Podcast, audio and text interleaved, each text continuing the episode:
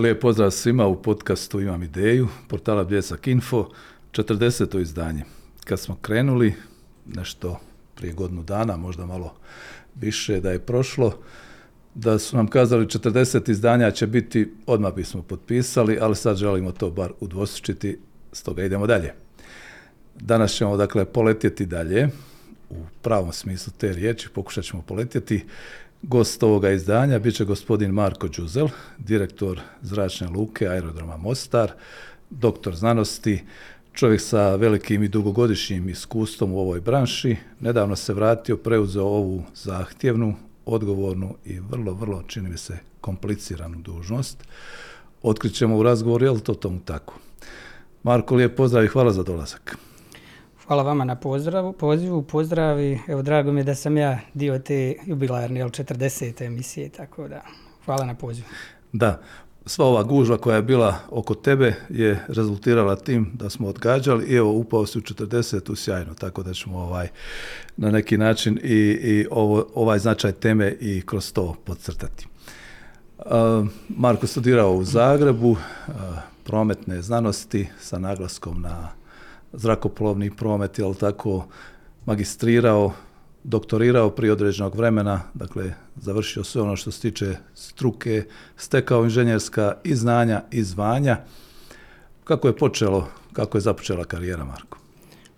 Moja karijera je zapravo inicijalno bila usmjerena da ja postanem vojni pilot, jel? Ovaj, tako da sam počeo se školovati u Zagrebu za zvanje vojnog pilota, čak sam imao potpisan ugovor sa Morhom i Ministarstvom obrane Republike Hrvatske. E, međutim, spletom nekakvih okolnosti i viših sila dolazi e, do promjene zbog nekakvih privatnih razloga gdje nakon toga upisujem e, zračni promet jeli, ovaj, pri fakultetu prometnih znanosti u Zagrebu i gdje diplomiram privatno sam vezan bio i ranije za Mostar. Imam ovdje brata koji je ranije jeli, ovaj, doselio i, i privatno i poslovno se snašao, tako da sam onaj došao u Mostar, počeo raditi u zračnoj luci Mostar, odnosno u B. Hansi prije toga dvije godine.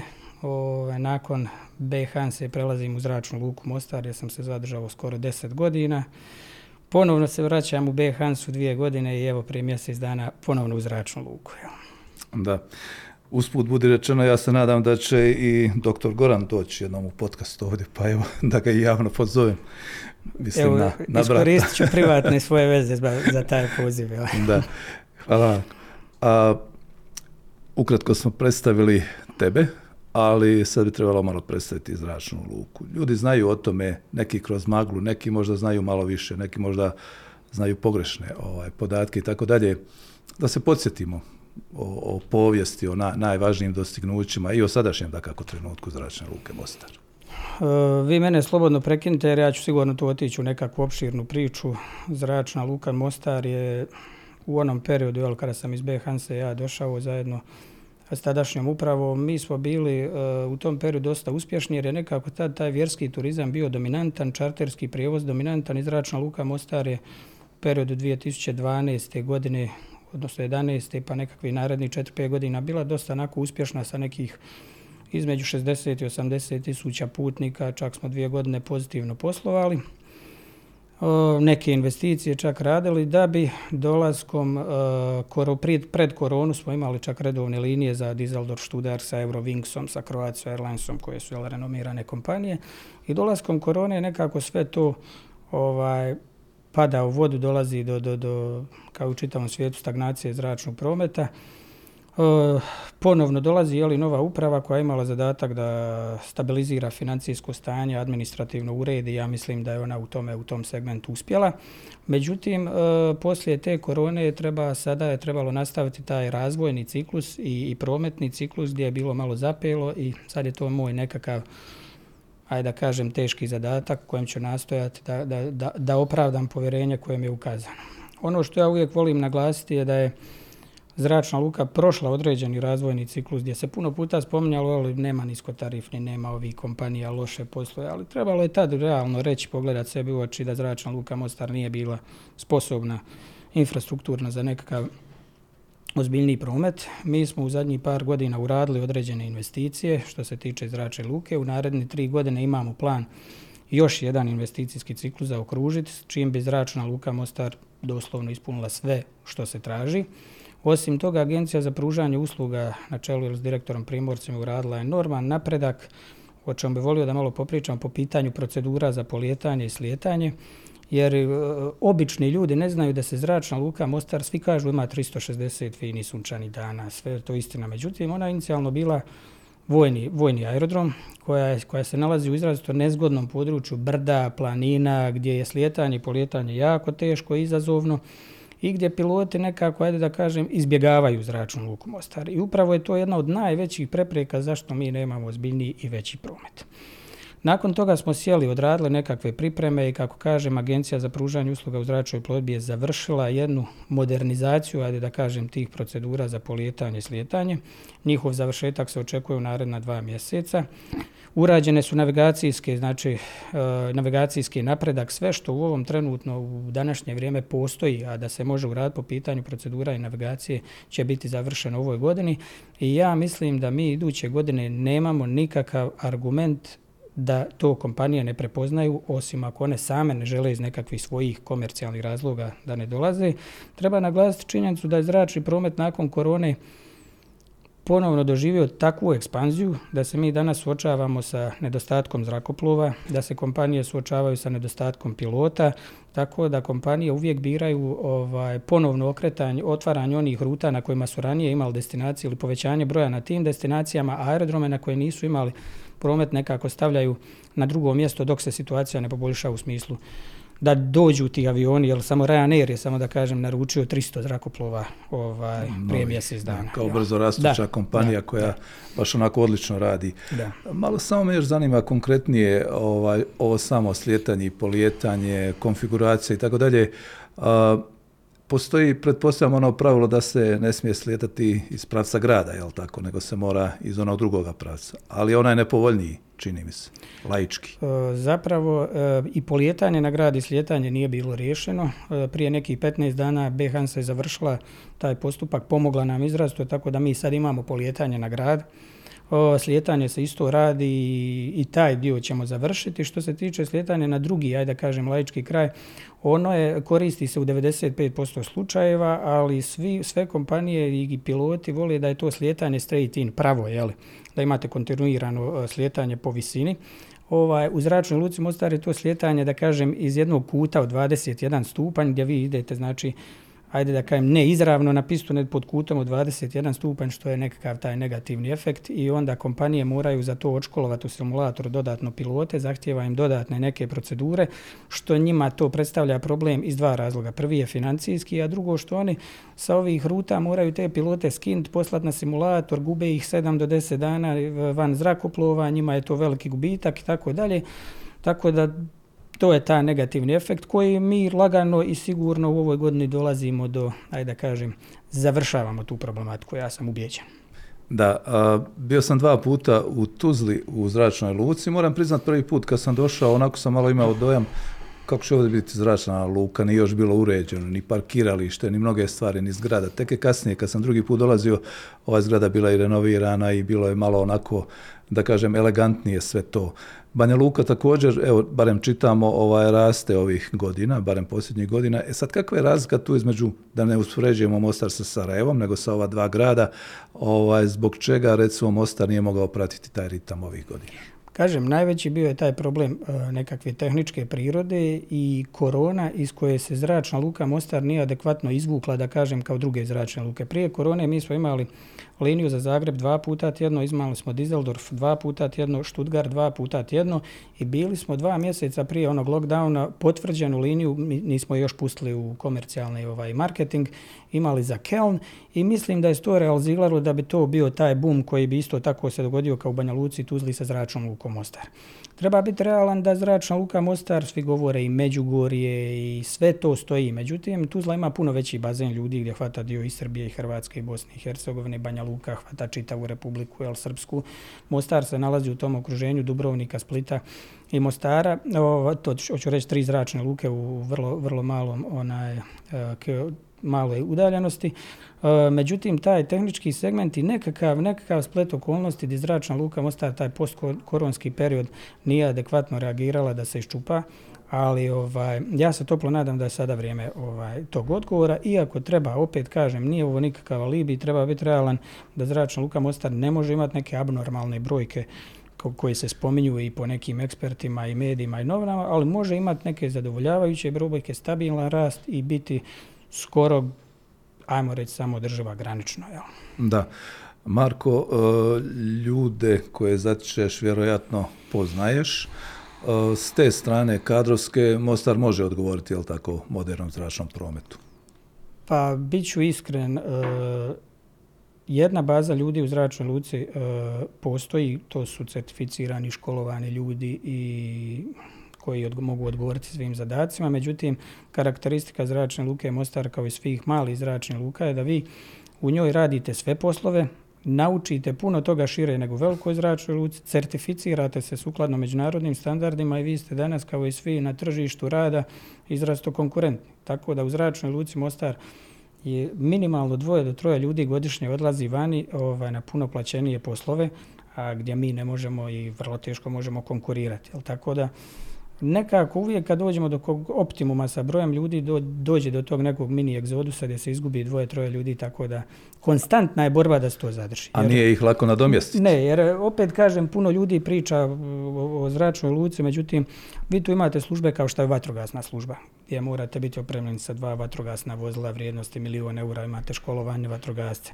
imate službu sigurnosti koja mora biti formirana, imate operativni centar, imate ornitološku službu koja se bavi jel, rastjerivanjem divljači i tako dalje. Tako da puno je tu nekakvih službi i djelatnosti koje kad vam ode jedan djelatnik, vi tu ne možete raspisati natječaj i naći ga ovaj, na tržištu rada, nego ga opet morate ponovo školovati, trpiti inspekcijske nalaze da otklonite taj neki međuperiod, tako da borba je što se tiče kadra. Da. S tim s čim raspolažete, nastavljate dalje. Evo, u nekoliko navrata si rekao da je došlo vrijeme, imaš osjećaj da je došlo vrijeme za, za, za bolje vrijeme.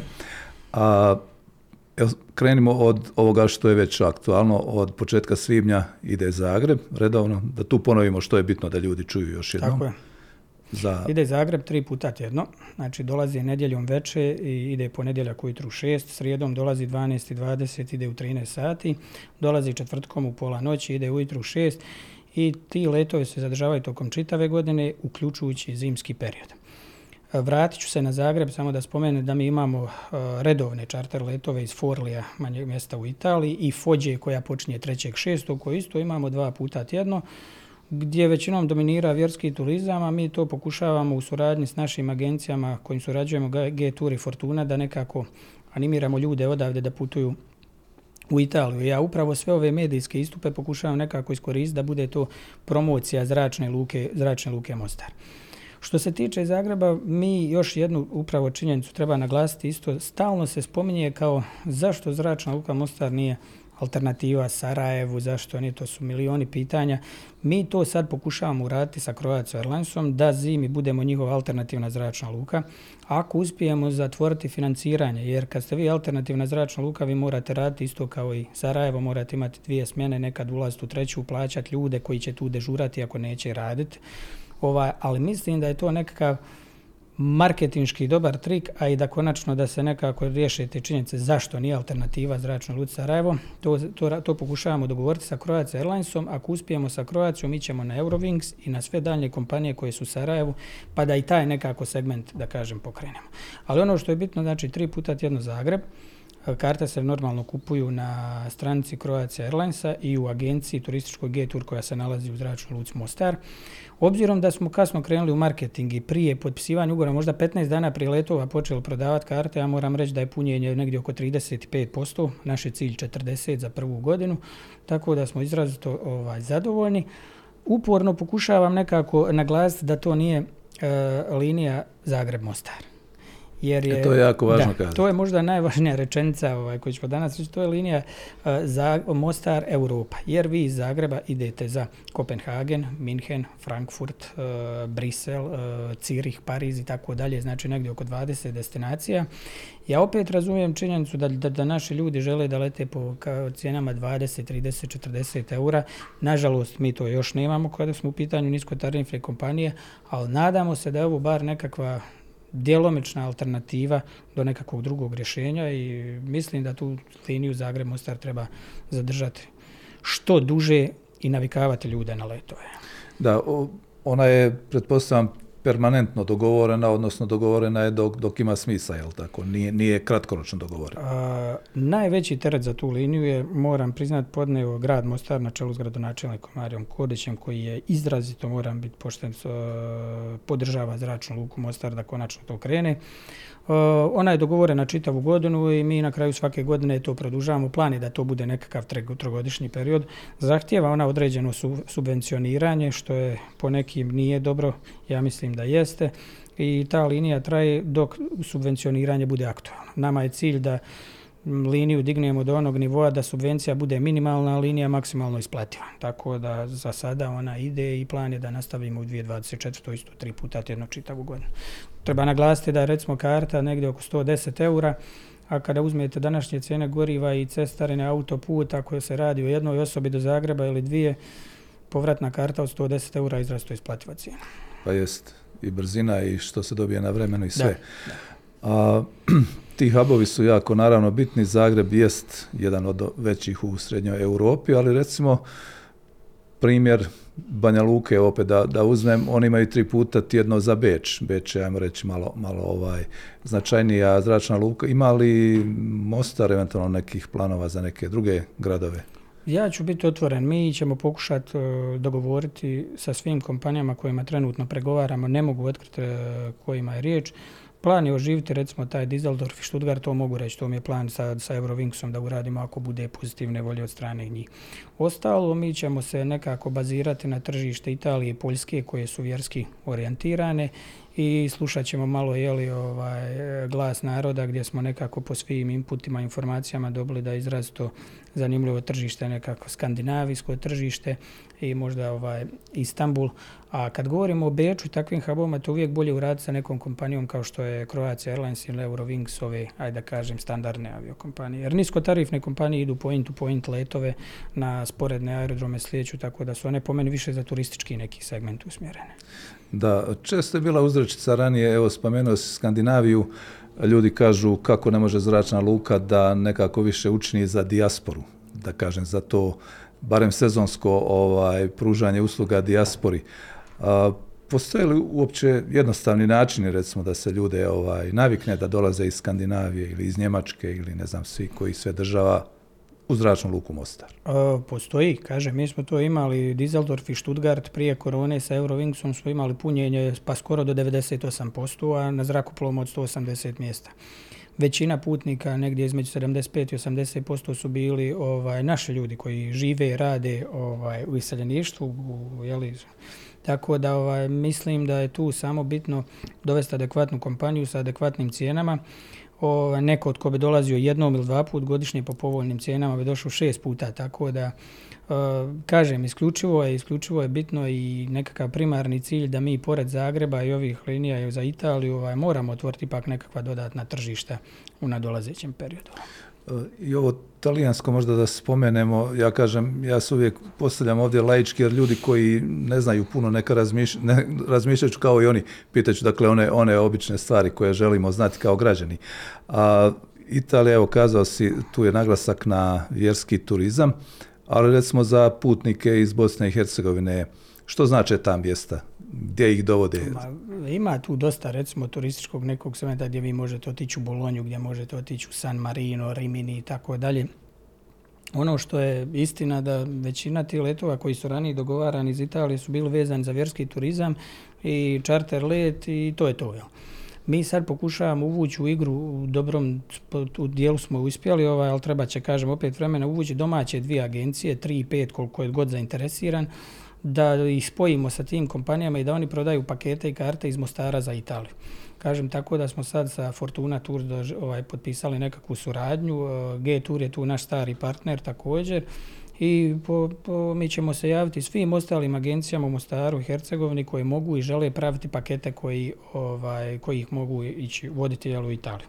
Sad što smo zadnje uradili uh, u suradnji opet kažem s Croatia Airlinesom, G-Tourom i još našim agencijama ovdje iz Mostaru kao što je Fortuna, pa dijelom i turistički klaster, 20 agencija iz Hrvatske, većih agencija je došlo zajedno sa određenim brojem novinara iz Hrvatske gdje smo im zadnja tri dana pokazivali jel, ljepote Hercegovine gdje su oni obišli e, Stari most, e, Međugorje, Ljubuški, Kravice, Stolac, e, Vinarije, poput Domano, Vinarije i tako dalje. Obišli su desetak lokacija i ljudi su ostali pozitivno šokirani šta Hercegovina sve nudi.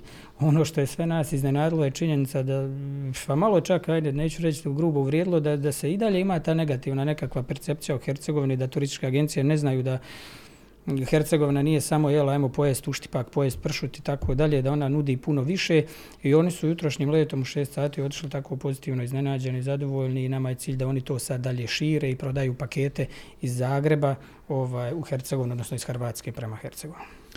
Da, uzgled si spomenuo u kontekstu to, te prostornosti da je Mostar smješten u tom, kažemo tako, trokutu, Dubrovnik, Mostar, Split, gdje ove dvije ovaj, zračne luke su afirmirane i koje imaju svoj potencijal i, i, i razvojni put, ali recimo ljudi koji dolaze, a imaju jedan od ciljeva Mostar i Međugorje, eventualno ne znam gdje još idu, ovaj u tim turističkim turama, možda Blagaj, možda neki odu i do Konjica i tako dalje, bili bilo nekako logičnije da ne moraju prelaziti granicu, odnosno da ti njihovi e, gosti kraće putuju autobusom. Iz Dubrovnika i Splita treba autobusima, jel tako, relativno puno prelazi se granica. Je li tu možda prednost neka Mostara da... E, definitivno jeste prednost. Kažem, dugo nekako vremena je zračna Luka Mostar bila u nekakvom negativnom aspektu i u turističkom sektoru, i aviokompanijama, i među pilotima, tako da se nije nekako ni uzmala u razmatranje. Mi dugotrajne to proces, ja znam da se rezultat očekuje sutra, juče, ne sutra, jel? ali stvarno treba raditi doslovno ovaj, iz dana u dan prvo nekako uklanjanju te negativne percepcije o zračoj luci Mostarima borba sa Splitom i Dubrovnikom kažu da su nam konkurencija. Mislim da mi njima uzmemo 20-30 tisuća putnika svakom to oni ne osjete, a nama je to čudesan promet, tako da mislim da su oni davno nas eh, prerasli, da nam, mm, koliko su nam konkurencija, toliko i nisu. Eh, definitivno se mi nadamo da ovaj šengenski sistem sve može nam pomoći, ovaj, pogotovo kada je u pitanju Međugorje. O, i na jed, na, između ostalog i na tom baziramo nekakve naše razgovore i pregovore jer mi sad već, već pregovaramo za 2024. sezonu kada je riječ o čarterima i letovima za Međugorje, pa pokušavamo irsko tržište koje imamo ove godine da ga pojačamo, Beiru tržište da ga pojačamo i poljsko tržište koje je izgubljeno pokušavamo vratiti ovaj, i tako dalje. Tako da ovaj, pomoć je sigurno. Uh, irsko, Beirut, Libanon, kako su tu rokovi? O, Bejrut smo mi imali prije nekoliko godina i do 40 letova. Međutim, Bejrut je nekako isto specifično nestabilno tržište zbog internih njihovih problema koje je bilo opet nestalo. Pa smo ove godine sad na desetak letova. Imamo određene probleme sa vizama ovaj, gdje smo stupili preko naših relacija u kontakt sa novim ministrom vanjskih poslova koji nam je obećao pomoć da riješimo ovaj i taj segment, tako da mi sad pregovaramo da taj broj letova o, uduplamo iduće godine. Kada je riječ o irskom tržištu, imamo isto negdje između 10 i 12 letova, ovaj, međutim, dosta toga ipak ide na Split i Dubrovnik i mi nekakvim dodatnim popustima i svim onim što možemo pokušavamo isto to jedno tržište dodatno ojačati što se tiče zračne luke Mostar. Ono što treba naglasiti jeste i činjenica da smo a, dugoročno riješili dobavljača goriva, jer gorivo je stvar koja utječe u 40% u cijeni e, zrakoplovnih troškova za određenu destinaciju. Mi smo sada puno konkurentniji do 15-20% nego što smo bili po pitanju cijene goriva, tako da i taj dio ja se nadam da će pomoći. Poljska, gdje tu zapinje Je li to privremeno stalo ili ima neki problem koji treba riješiti, baš onako veći problem? Uh, ne znam šta je razlog. Informirali su me da je bio komercijalni, to je otkazano prije 3-4 mjeseca. Letovi su za čitavu godinu prebačeni u Split i ja ću ovako otvoreno izravno leći reći. Ja sam njih kontaktirao i lot kompaniju i tur operatora, cijene koje su imali u Mostaru prošle godine, svaku od njih sam im srezao za 20% i doslovno dao prazan papir da kažem šta želite da se vratite. Čekam njihov odgovor. Da. A dobro, kad se tako nastupi, čini mi se da su onda i veći izgledi. Uh, ko može, Marko, da se izrazim tako, pomoći? Ko pomaže zračnoj luci da se ostvare svi ti ovaj, planovi? Sad je ono glavno na šuplja, jel, jako dobro pitanje. Hvala vam na ovom pitanju. Jel. Ovaj, 85% vlasnik zračne luke Mostar je grad koji ja više ne znam kako uh, gura izrazito zračnu luku Mostar. Ja neću grešiti, mi smo imali raniju podršku i HNŽ, ali Županije, Federalnog ministarstva prometa i komunikacija i da budem otvoren uh, samo na način da se uh, ponovno aktivira, odnosno združe te, ta tri segmenta, Federalno ministarstvo prometa, e, naša županija, grad Mostar, mi sad pokušamo da to proširimo i na druge županije koje imaju interesa, pa čak i na lokalne zajednice, da nekako zračnu luku Mostar ne vežemo samo za Mostar, nego za jedan širi region i tek tada zračna luka Postar može biti sigurna, može imati nekakvu dodatnu stabilnost. Mi smo pokrenuli jedan projekt, hajmo ga nazvati, ali mi smo ga nazvali Prijatelj zračne luke Mostar, da svaka lokalna zajednica, pa čak i privatnik i gospodarstvenik koji želi dijelom subvencionirati zračnu luku Mostar, odnosno liniju Zagreb Mostar, može kroz marketing to učiniti. Pa sam ovaj puta ću skoristiti da se zahvalim gradonačelniku Ljubuškog i direktoru Kravica koji su prvi prepoznali tu inicijativu i platili određen iznos za reklamu koja je i njima reklama, a nama dobro dođe. Tako da samo jedna, jedno šire djelovanje ovaj, svih aktera ovdje može, može nam pomoći, ali ja ovo nije osuđivam, mi za sad imamo dobru početnu komunikaciju i ja se iskreno nadam da ćemo mi to ovaj, i nastaviti u suradnju. Da. Ja se sjećam, ranije je bilo nekoliko inicijativa u smislu javno-privatnog partnerstva. Često se govori opet u krugovima koji možda ne razumiju cijelu ovaj proceduru o privatizaciji, o pretvorbi raznim načinima. Naravno, ovo je više pitanje za, za vlasnike ili same nego za menadžera, ali ipak u nekom smislu što bi bilo recimo po iskustvu drugih idealna pozicija kada je u pitanju ta potpora, to, to vlasništvo na tom strašnom luku? E, najbolji primjer ima, kad kažem, kad je normalna država, primjer je to jeli, u Hrvatskoj gdje su zračne luke većinskom vlasniku, vlasništvo države, pa se to spuštva na, na županiju, pa na lokalnu zajednicu, svako drži nekakav postotak i svako nosi određenu odgovornost, kako financijsku, tako i svaku drugu. U našem segmentu je ovaj, upravo to, mislim, nekakvo rješenje, ali obzirom da je Hercegovina regija turizma, mislim da zračnu luku treba na sve načine pokušati zadržati u nekom mm, našem vlasništu. Da li će to biti neki hibrid zajedno sa županijom i gradom? Da li to je sad neko, neko pitanje na koja ne mogu dati odgovor, ali ovaj, u svakom slučaju možda razmišljati o nekom mm, minimalnom promjenom i vlasništva, jer naš drugi vlasnik je 15% zračna luka Zagreb, tako da Možda ste u pravu da tu treba malo i širu neku zajednicu pitati za mišljenje, da je to neko strateško pitanje od mm, većeg značaja, ali to je neko moje mišljenje skromno. Jasno. A, malo bih još volio možda konkretnije ukoliko je moguće da vidimo ove neke redove troškova, da kažem. Evo, spominjana su ulaganja, puno toga se uradilo, puno toga vjerojatno još treba a, skup je to sport, što kažu. Ovaj, po pitanju nekih planova, tu investicija, na što se oslanjate, o kakvim se iznosima radi? Pa nama, e, mi imamo dvije vrste investicije. Jedan, je ono, jedan segment je onaj što mi imamo kroz planove nekakve gdje smo mi napravili četverogodišnji plan. Druga, druge su one investicije koje vam dirigiraju aviokompanije koje kažu trebate riješiti to, trebate to, nećemo let zbog tog i tako dalje. Tako da mi u nekako naredne četiri godine kad bi uspjeli završiti financiranje, ovaj, planiramo postaviti ta svjetla središta piste koja su ovaj, sad nekakav novi trend u zračnom prometu na koji dobiva na značaju. Zatim širenje voznih staza po kojima se kreću zrakoplovi jer svako malo dolazi do promjene nekakvih standarda gdje oni to samo ajde da kajem, stežu sve težim i kompleksnim zakonima i pravilnicima. Nakon toga terminalna zgrada naša koja je dobila određeni jeli, facelift, ali zahtijeva dodatnu rekonstrukciju i eventualno proširenje ako bude prometa, pa je tu proširenje parkinga za vozila i tako dalje, ali kratkoročne neke investicije u četiri godine bi se kretale negdje oko 5 miliona eura. E sad postoji taj master plan koji svaka zračna luka treba da ima, mi ga još nemamo, pokušat ćemo ga napraviti u ovom mandatnom periodu, a taj master plan predviđa razvoj zračne luke u narednih 30 godina.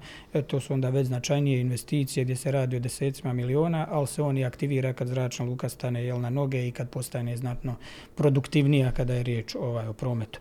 A sad nekakve brojke zračna luka Mostar da bi normalno funkcionirala, nažalost ona ista skoro sredstva troši kad ima jednog putnika i kad ima 200.000 putnika jer je to obnavljanje licenci, servisiranje vozila, servisiranje službe za odleđivanje, sve to nama provjerava direkcija za civilno zrakoplovstvo i međunarodne inspekcije koje kad nama dođu u inspekciju, ako vi to ne zadovoljite, on neće da leti, daje vam crvene nalaze i tako dalje.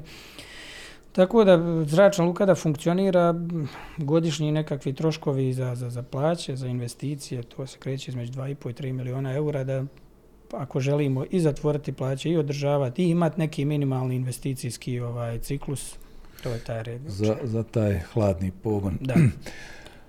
A kad se govori o nekom optimalnom ili poželjnom broju putnika na godišnjoj razini uz određeni poraz da bude kontinuiran, recimo s čime biste bili zadovoljni u idućoj godini, s čime za pet godina? o, za iduću godinu, znači sve je bolje od onoga što je više od prethodne godine. Jel? Ako bi se nekakvi prometi koje mi pokušavamo odgovoriti ostvarili iduće godine, to je nekakvih 40-50 tisuća putnika, ali to je uvjet ako budemo imali niskotarifnu kompaniju. I ako bi ta niskotarifna kompanija došla, ona povećava svake godine broj letova i putnika, to kroz neke 4-5 godina vrlo lako može doći do nekih 200 tisuća putnika, 250 što je enormni brojev koje Mostar nije nikad imao. Jer rekordna godina je prije ratna negdje oko 90 tisuća putnika, poslije ratna je negdje oko 80 tisuća putnika. Ako nam ne uspijemo dogovor sa niskotarifnom kompanijom, onda ćemo mi opet pokušati taj rast ostvariti preko suradnje s Croatia Airlinesom i charter letom, ali će on biti zlatno sporiji, jel tako da možemo razmišljati o 25, pa 50, pa 60. Sigurno je e, niskotarifne kompanije godišnje prave i do 30% više putnika nego ove klasične. Da. A, još bih malo da se vratimo ovoj kadrovskoj osnovi. Ti si spominjao kako je teško zadržati ljude. Međutim, za one koji se recimo žele baviti nekim poslom, a tiče se aerodroma, zračne luke, a, gdje se oni ovdje kod nas školuju? Evo, ti si morao u Zagreb, pa ovaj, neke stvari dodatno i privatno poduzimati da se, da. da se stalno kontinuirano obrazuješ, ali gdje u Bosni i Hercegovini ili konkretno ovdje u Hercegovini se može ako steći govor, znanje? To su široki spektar tih djelatnosti, tako da imamo mi, ako govorimo o vatrogascima, Oni prolaze e, osnovnu obuku e, isto kao i svaki vatrogasac. Nakon toga idu za aerodromsku obuku gdje postoje školski centri kao što su u Sarajevu, e, Tuzli, Beogradu, Nišu, Banja Luci gdje se školuju dodatno. Isto tako je operativno osoblje, recimo postoje te neke licence balansera, dispečera, zrakoplova i tako dalje, ili zemaljska stewardesa, one pored osnovnog svog školovanja, dakle, moraju položiti dodatne te edukacije koje opet imaju u specifičnim centrima, kada je riječ o Bosni i Hercegovini, ja moram biti i kritičan da smo mi jedini aerodrom koji nema svoj školski centar. Mi smo to u neku agendu svoju stavili. Ovaj, a kada govorimo o inženjerima zračnog prometa, sve što je bilo na zavodu u našoj županiji je uposleno, da li u direkciji za civilno zrakoplovstvo, da li u zračnoj luci Mostar, da li u BHANS, tako da fakultet prometni znanost postoji u Sarajevu i Zagrebu i te inženjere mi koji god regionalno pripadaju ili se hoće vrat, da kažem, kupimo. Ali školovanje se dijele, kaže, na dvije vrste. Ono klasično, standardno, osnovna, srednja fakultet i posebne specijalne licence koje se polažu u centrima za obuku koje imamo u Bosni i Hercegovini, Hrvatskoj i Srbiji. I ima ta neka treća nadogradnja koja je baš vezana, ajmo reći, za inženjere. To su već ono centri tipa u Briselu ili u Berlinu i tako dalje koji zahtijevaju veća financijska sredstva i moram biti iskren gdje mi vrlo malo ili nikako ne sudjelujemo zbog limitiranih financijskih sredstava, ali nam je plan da to promijenimo pa da bar jednom godišnje šaljemo minimalno jednog ili dva inženjera. Da, znači možemo mladim ljudima uputiti možda ovakvu poruku. Zahtjevno je, treba puno učiti, ali kad se nauči, kad se dobije diploma, onda je siguran posao, je li tako? Za sad, kad je reč o inženjeru zračnog prometa, a ovo nije neka baš pozitivna reklama, ali mi imamo jednog inženjera zračnog prometa, odnosno dvoje u Zagrebu, jednog u EASI u, u, u Hamburgu i jednog imamo, jeli, u Banja Luci, pa u, za, ovaj, u Splitu i tako dalje. Mi sad možemo nabrajati gradove, gradove odakle su odavde otišli inženjeri i nastavili raditi u drugim, drugim institucijama. Jel? To je ta negativna ta strana. Dobije se on posao, ali se i brzo i ode. Da, Marko, malo da stanemo na loptu što se tiče letenja, ovaj, da prizemimo. Evo ti si doktor znanosti, uspio se dodatno obrazovati. Ovaj, što je zapravo ono što tebe posebno je uvijek zanimalo i što ti dalje puno zanima u toj oblasti koja je prilično široka?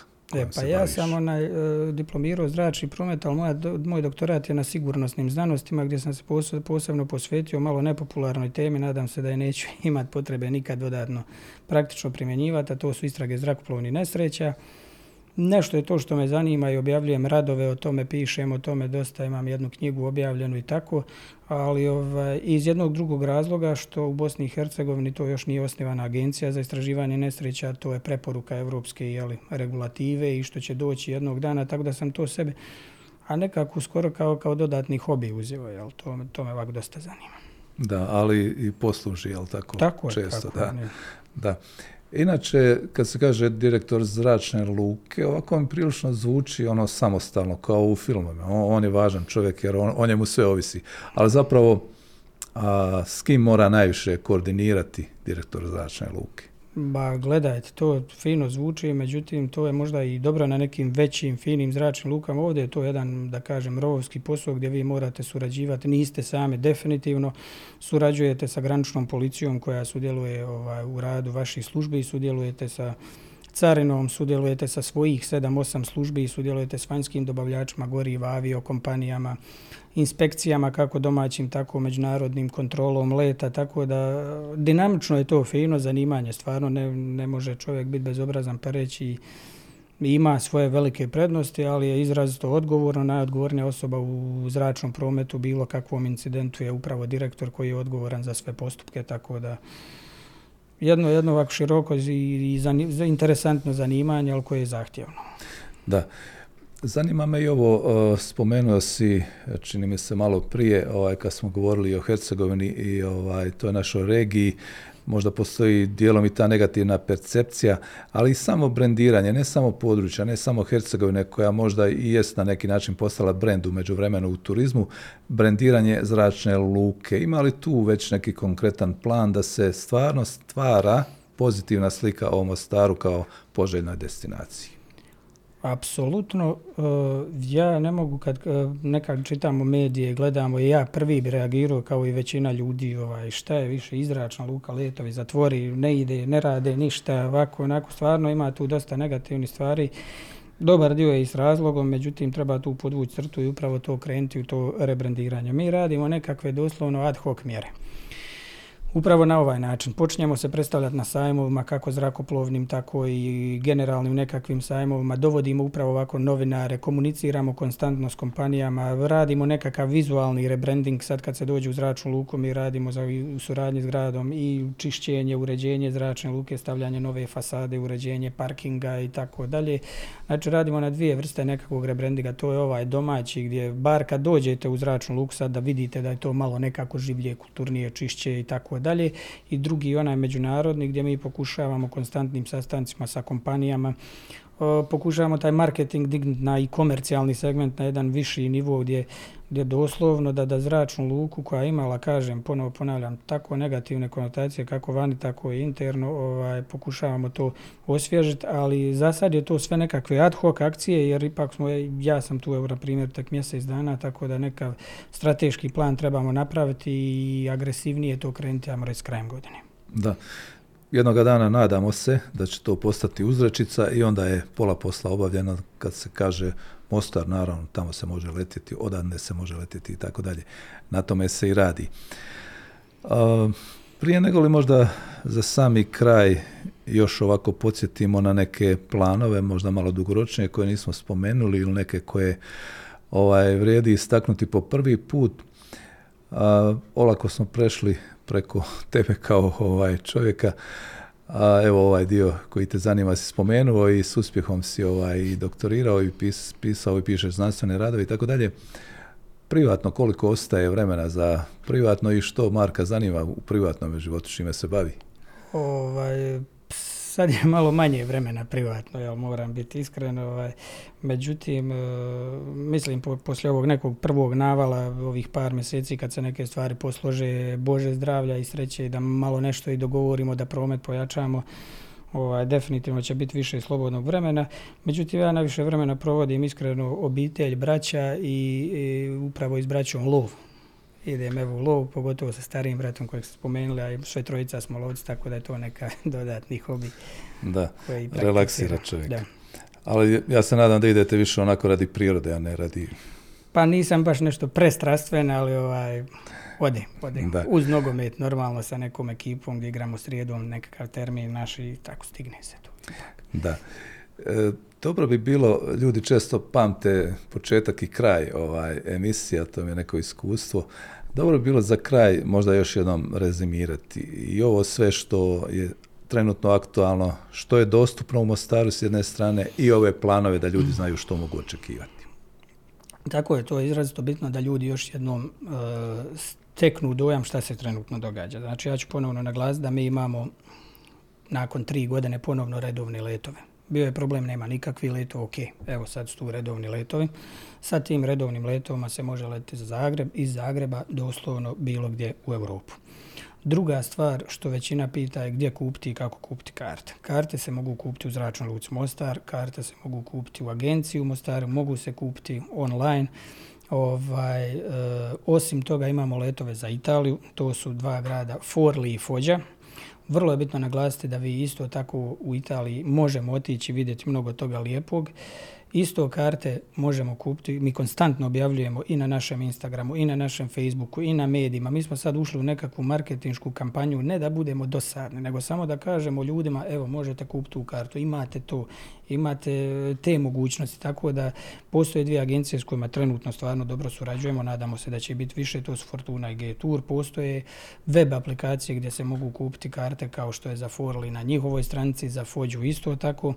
Tako da ovaj, želimo želim još naglasiti da ovaj Zagreb nije nekakav e, jednogodišnji projekt da mi želimo zadržati taj kontinuitet. Jer najgore je kad se letovi uvedu pa se prekinu, ljudi izgube i volju, ponovo dolazi do te negativne percepcije koja je za zračnu luku Mostar nastala upravo zbog ovakvih stvari. Cilj je nastaviti dakle letove iduće godine tri puta tjedno. Zašto tri puta? Prije je bilo dva puta Zagreb. To je preveliki razmak da vi nešto odradite. Čak je i ovo tri granično, ali jednostavno ne možemo više, nemamo sredstava za nekakvu veću priču, ali imamo to i 2024. ćemo imati Zagreb tri puta tjedno. Ono što su naši planovi je da pokušamo dovesti 2024. tu niskotarifnu kompaniju, ja to i niko to ne može obećati. Sve što smo mi mogli doslovno, sve mi smo ponudili, i sad je isključivo na njima, kažem, pregovaramo ih s nekoliko. U slučaju da se to ne realizira, mi nastavljamo s Kroacijom. Plan je da pored Zagreba iduće godine uvedemo Rim.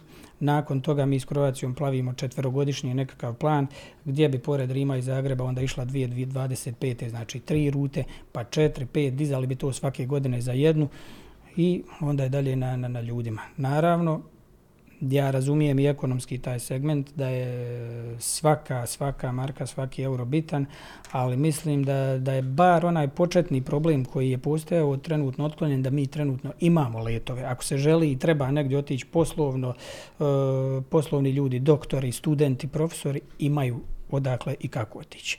Mi smo upravo sad pokrenuli jedan novi set Uh, potpisivanja ugovora gdje nam je u planu sa Bijelim bregom bolnicom, sa privatnim klinikama, sa e, sveučilištem u Mostaru, sa potpisivanje ugovora da koriste usluge zračne luke Mostar i Croatia Airlines, da stručnjaci koji dolazi ili profesore predavati na sveučilište liječiti bolesne ublja Bijeli breg, koriste upravo zračnu luku Mostar i ove letove, da dignemo taj e, faktor popunjenosti zrakoplova na isplativi nivo, a onda ovu subvenciju koju smo davali za Zagreb prebacimo na drugu rutu i tako radimo i svake godine i samo to povećavamo i unapređuje se. Da.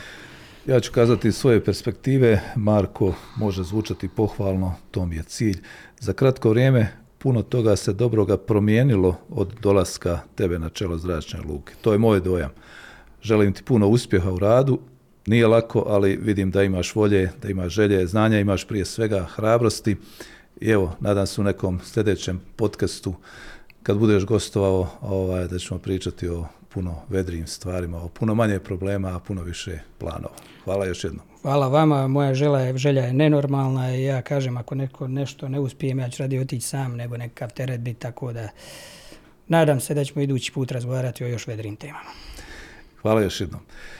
Gledali ste još jedno izdanje podcasta Imam ideju, portala Bljesak Info. Naš gost bio je direktor zračne luke aerodroma Mostar, gospodin Marko Đuzel, kojem se još jednom zahvaljujem za ovako iscrpne informacije, ugodan razgovor. Vama hvala što nas pratite, pretplatite se i gledajte da nas gledate.